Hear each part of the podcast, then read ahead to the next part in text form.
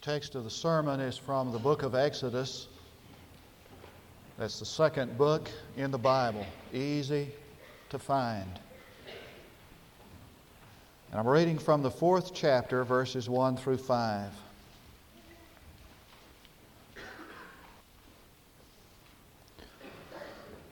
The book of Exodus, chapter 4, verses 1 through 5. I think most of us know the context and, of this. Where, where I begin reading, it starts in the middle of something, so you understand that God is telling Moses to go back to Egypt and um, lead his people out, how he's going to be with him to do that. And Moses answered and said, What if they will not believe me or listen to what I say?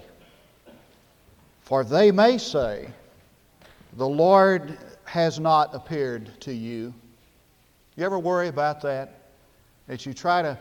Um, what if somebody said to you that when you tried to witness to them or, or lead them to a new faith in Christ? Well, the Lord has not appeared to you. What if they're right? And the Lord said to him, What is that in your hand? And he said, A staff a rod. Then he said, Throw it on the ground. So he threw it on the ground, and it became a serpent. And Moses fled from it. But the Lord said to Moses, Stretch out your hand and grasp it by the tail. So he stretched out his hand and caught it, and it became a rod in his hand, that they may believe that the Lord, the God of their fathers, the God of Abraham, the God of Isaac, and the God of Jacob, has appeared to you. Now, we've been talking a great deal of late about revival. There seems to be one missing ingredient without which there will never be revival. There seems to be one thing that is lacking, without which God will never move in revival in our time. That is a holy desperation under which men call out to God. We don't have that holy desperation. We, we are not desperate enough for revival or for God. Did you read the account of the, um, or hear about the um, uh, Chinese airline that, uh, because of engine, engine failure this week, plunged six miles in less than a minute. I mean, like a rock over the Pacific Ocean. And these reporters were questioning these people that were on that plane. They interviewed this businessman who was coming out of China on a business trip. And they asked him these dumb questions that they ask, you know, how did you feel? You know, what were you thinking about? And he said, I thought it's time to meet the Maker. You hear that popping? Okay, can you get rid of that? What if we turn this mic off? That'll do it. Okay. He said, It's time, I thought it was time to meet the Maker. And I was saying my prayers. I bet he was. And they interviewed the pilot, and the pilot said, There were two times in my life when I have called upon God for my life. One was in Vietnam, and one was today. Um, where have you been? Where have I been? Um, have you noticed what is happening around us? Have you seen the news? Have you read the papers? Are you aware of the decline of morality and religion in American life? It seems to me that if God doesn't do something, we're all sunk. But if you read this passage of Scripture, if you read this story, you'll discover that God will wait for years and allow His people to suffer in order to bring about a holy desperation in them. He's willing to wait for years and allow his people to suffer in order that those people might be desperate for God, for Him. And He's willing to put a ministry on a shelf. The ministry of a, of a very uh, gifted and talented man for years in order to bring about this condition of desperation in that man to the point that that person has no opinions and no desires and, and, and, and no hang ups. That's exactly what God did with Moses. And he comes to him on the backside of the desert after 40 years. And he says, What do you have in your hand? He said, I've got a rod. And he said, I want you to cast it down. When he did, it became a serpent. He said, Pick it up again. And it became a rod in his hand again. Now, what he was doing there was not just some kind of an object lesson uh, for Moses to kind of file away for future reference. Um, that someday he could remember, well, God one day caused a rod to turn to a serpent, then turn back to a rod. God can do anything. No, there's much more to that experience than that. And, and there's a lesson that applies to each one of us. It's kind of like tube socks, you know. Tube socks fit all sizes of feet, you know. And so there's a lesson in here that fits everybody, and it goes much deeper than just some object lesson. Moses' beginning was quite unique. He was born uh, to Jewish parents in Egyptian bondage in a time when it was not that, you know, wise to be born because the Pharaoh decided he was going to thin out the population and kill all Jewish babies. But Moses, in the strange providence of God, was spared, raised in the palace under, with, by, by Pharaoh's daughter. And he had palace connections and he had palace education. And he laid aside all of that because the scripture says that he decided that he'd rather suffer with the people of God than to enjoy the pleasures of Egypt for a season. But one day he sees two Egyptians struggling and fighting together, and he comes, an Egyptian and a Jew, and he comes and he slays the Egyptian. And he represents everybody here who likes to take matters in his own hands, who will do things noble and needed, but in his own strength and his own way. And so God sent him out on the backside of the desert and there, this gifted man with palace connections and palace education was wasting his life away with sand and sheep. No, not really. Some of us might say, God, why don't you get Moses and get him back to Egypt and get your people out of bondage? But the only kind of people that God can really use are the people who are desperate. The only kind of church that God can really move in is a church that's desperate for God and desperate for revival. And so he was, Moses had to have this 40 year postgraduate course in the University of the Desert in order for God to season him and to use him. No, we're not ready for revival. We're not desperate enough. There's too much arguing with God, too much defending our case. No, we're not ready for revival because we're too satisfied with things as they are, too pleased with our life as it is. And God has to bring us to a place where there is nothing left but God, where there is unqualified submission to Him.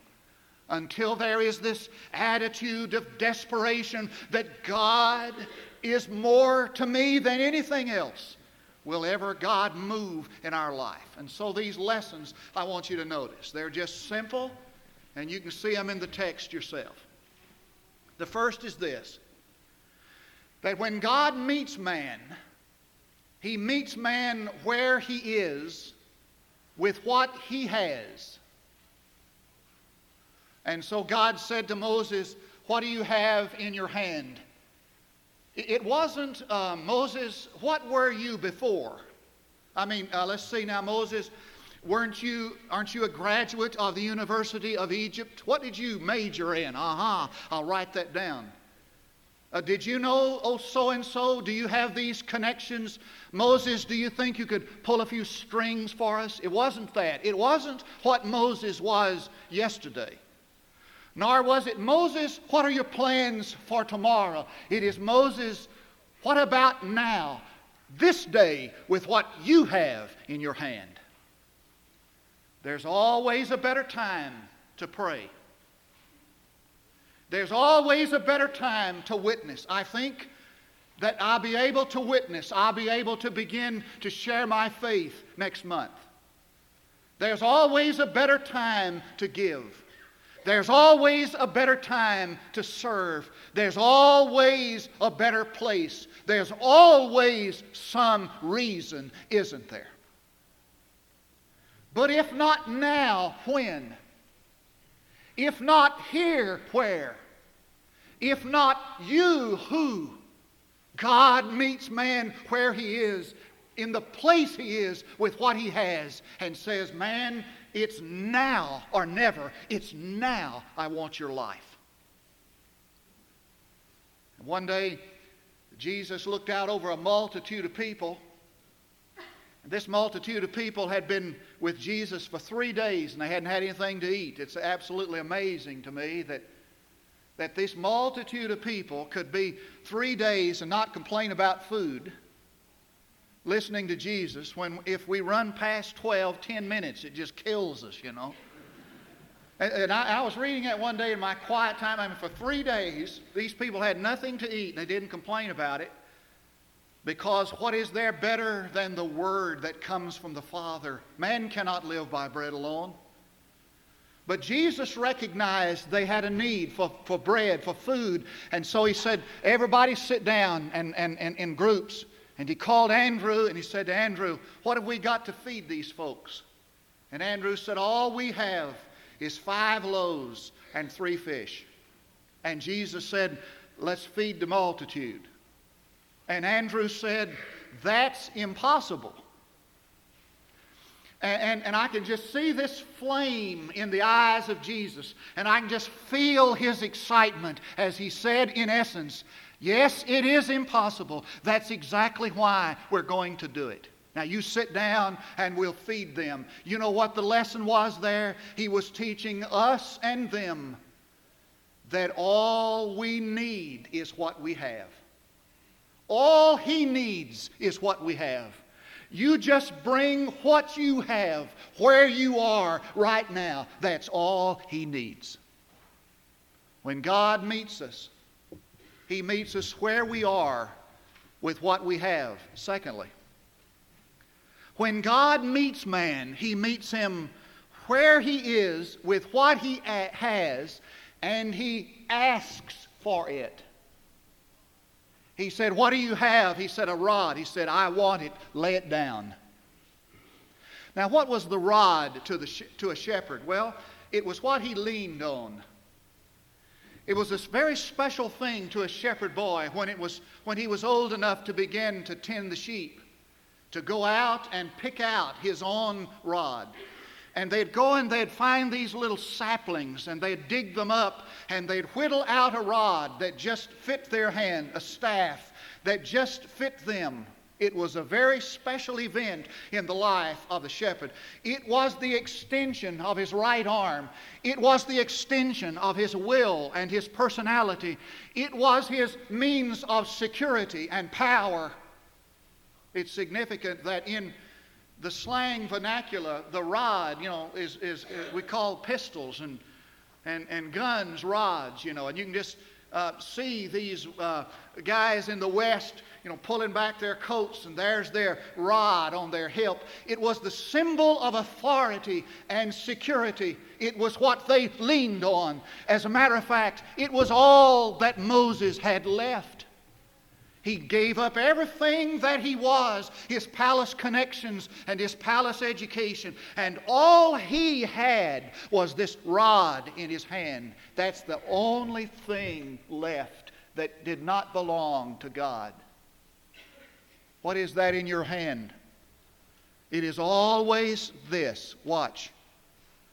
God always brings us to the point in our life where we stand empty handed before Him in order that we might prevail not by might nor by strength, but by the power of the living God.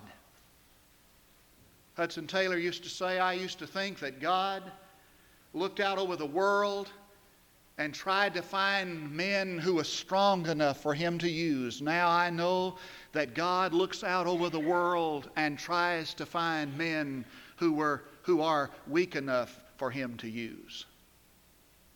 What is there about what, what, what causes God when his eyes search out over the, over the earth to find those whose heart is perfect toward him, that he can prove himself mighty toward? What causes him to say, I'll choose him and her, I'll choose him and her? What causes him to do that? He finds those people who are willing to come to him and say, I bring nothing to you, God, except my emptied life.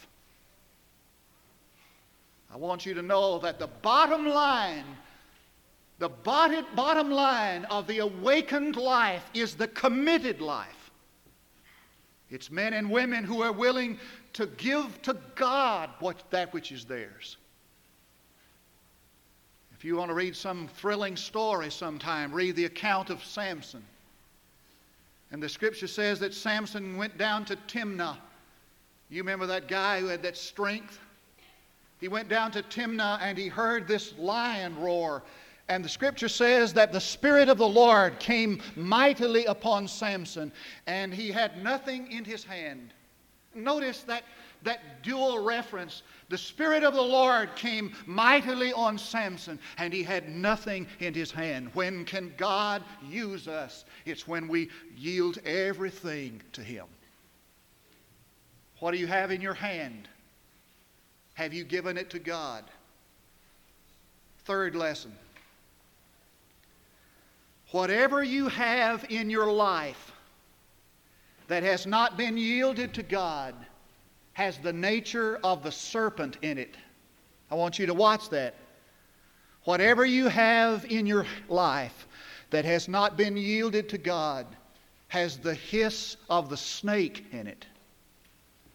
And so God told Moses to throw down that rod. When he threw it down, it became a snake. Whatever there is in your life that has not been yielded to Him has the nature of the serpent in it.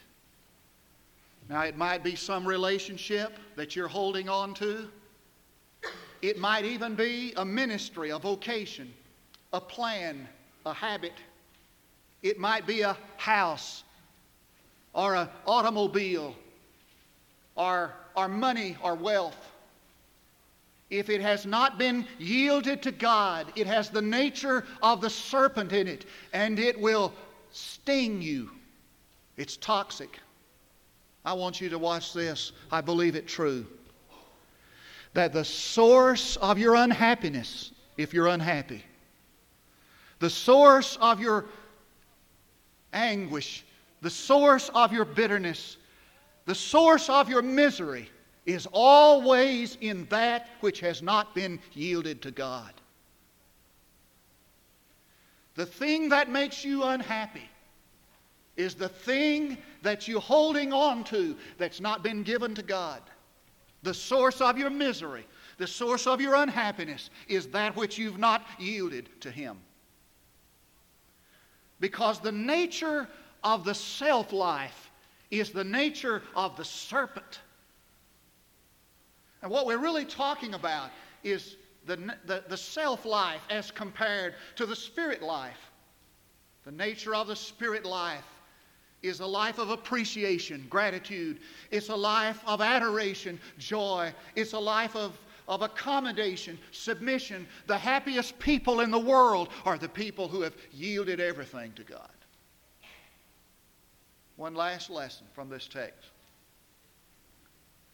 The rod of Moses becomes the rod of God, and that's significant.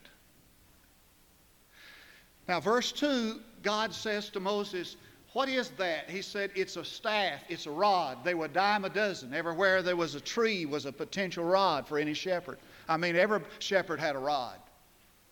But verse 17, it no longer is a rod or a staff. It is now this rod, this staff, you see. Now, this rod that was in the hand of Moses suddenly becomes this rod, something special, something unique. Now, what made it special? What made it unique? It was now in the hand of God. For a rod that was in the hand of a man, that rod could do only what that man could do. But when that rod is put in the hand of God, it becomes what God can do. Now, Moses was a great man, had a lot of ability and talent. He had a great education. He was a skilled man. But all he could do out there in that desert was what man could do, what a good man could do. And when he placed his life and everything that was involved in his life in the hand of God, he became what God could do. Isn't that amazing? Like Cheney said, a holy man is an awesome weapon in the hand of God.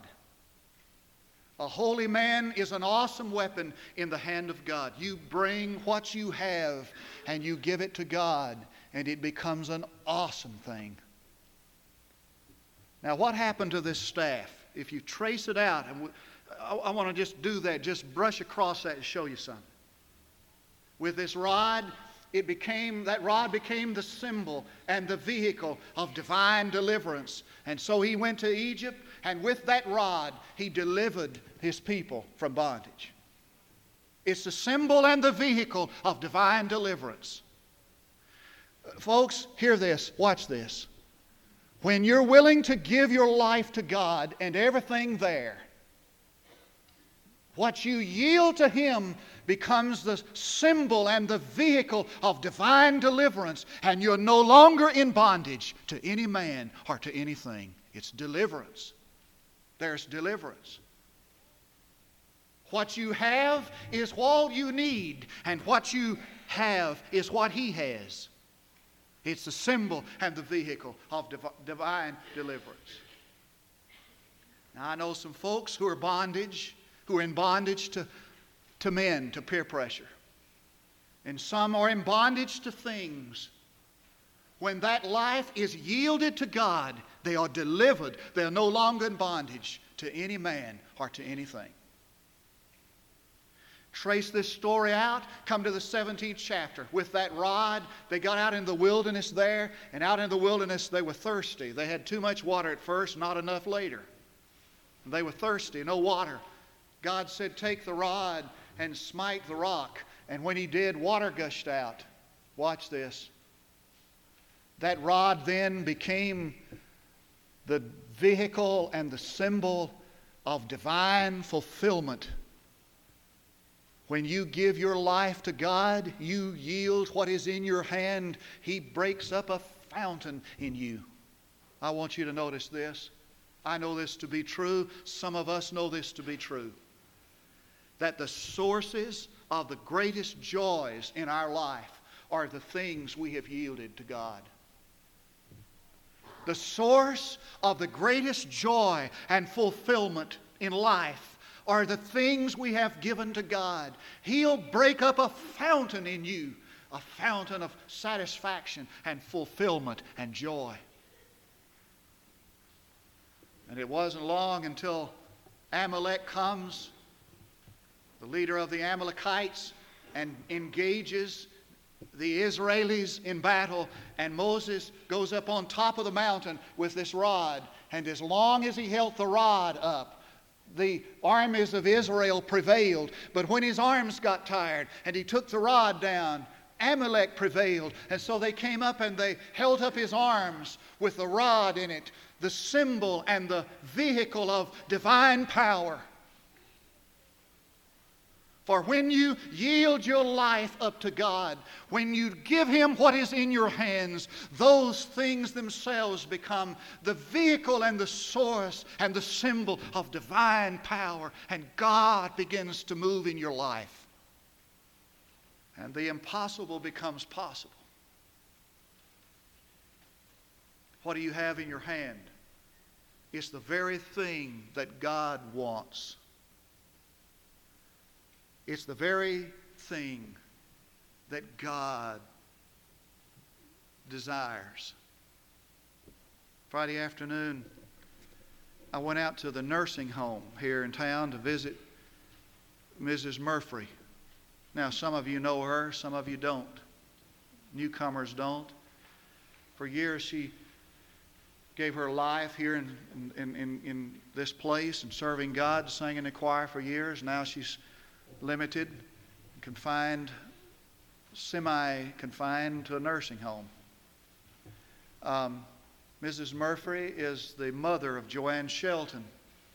Joanne Shelton is the, for years, was the soloist for the Baptist Hour, just the godliest woman I know. Marvelous voice. Greatest, saintliest Christian I guess I've ever met. Joanne's been ill. Some of you know that she's had several surgeries, but she's doing better. And she left yesterday, did Joanne, for four months in Korea to work with the missionaries over there and, and, and the Korean Christians. Miss Shelton was, Ms. Murphy was telling me that she was telling Joanne goodbye. And Joanne was saying, Mom, I hate to be gone for so long. And I know that uh, I'll worry about you and you'll worry about me, etc. And Ms. Murphy said, I just told Joanne, No, honey, God gave you to me many years ago. And when He gave you to me, I gave you right back to Him. Now, everything you have this morning, I promise you, came from God. If you believe anything about God, you must believe that everything you have and everything you are is because of His mercy and loving kindness. He didn't give you those things to keep for yourself. And as long as you hold on to something in your life and keep it from God, it'll be a source of your misery. It'll, it'll bite you like a serpent. It'll be a source of your agony. But if you're willing to come with what you have, your talent, your abilities, your gifts, and say, God, these are the extensions of me. This is the extension of my personality. It's what I lean on. It's what I care about the most. It's what I cherish more than anything else. It's what I carry to give me some identity but I want to give everything I have to you. I want to stand before you empty handed so that I might prevail not by my ability, but by the Spirit of the living God. What is there in your life that you've not yet yielded to Him? Would you pray with me? Father, there are some things that we cherish that we want to keep relationships, abilities, gifts, habits. They're part of our pride. They're the things that stand between us God, I pray that you'll make us see what those things are. And then give us grace and faith to lay them down to Thee. If it's our unbelief, if it's our rebellion, if, it's our rejection, God, help us to see that we can lay even that down, our fears we can give that to you. And that that which has become the place of our greatest pain can become the fountain of our greatest joys. God, help us to yield our life to you right now, right here. Because I pray in Jesus' name. Now we have three invitations. The first invitation is for you to give your heart and life to Jesus Christ. All that is left for you is for you to surrender your heart and life to Jesus. Trust Jesus and Jesus alone. Maybe you're trusting in church membership or in doing good things for other people or some ritual or form. Trust Jesus and Jesus alone for salvation. Come publicly to trust Him. Or perhaps you need to come this morning, what we refer to as a rededication of one's life, that is, to surrender to God that which stands between your walk and God, between you and the Lord. Or maybe you need to join the church. That's what God desires for you to place your life in the service of the church, in the ministry of the church. You're already a Christian, but you want to be a part of the, of the church. Serve God with Christian people here. We're going to stand to sing our invitation, and we'll invite you to come right on the first word you come.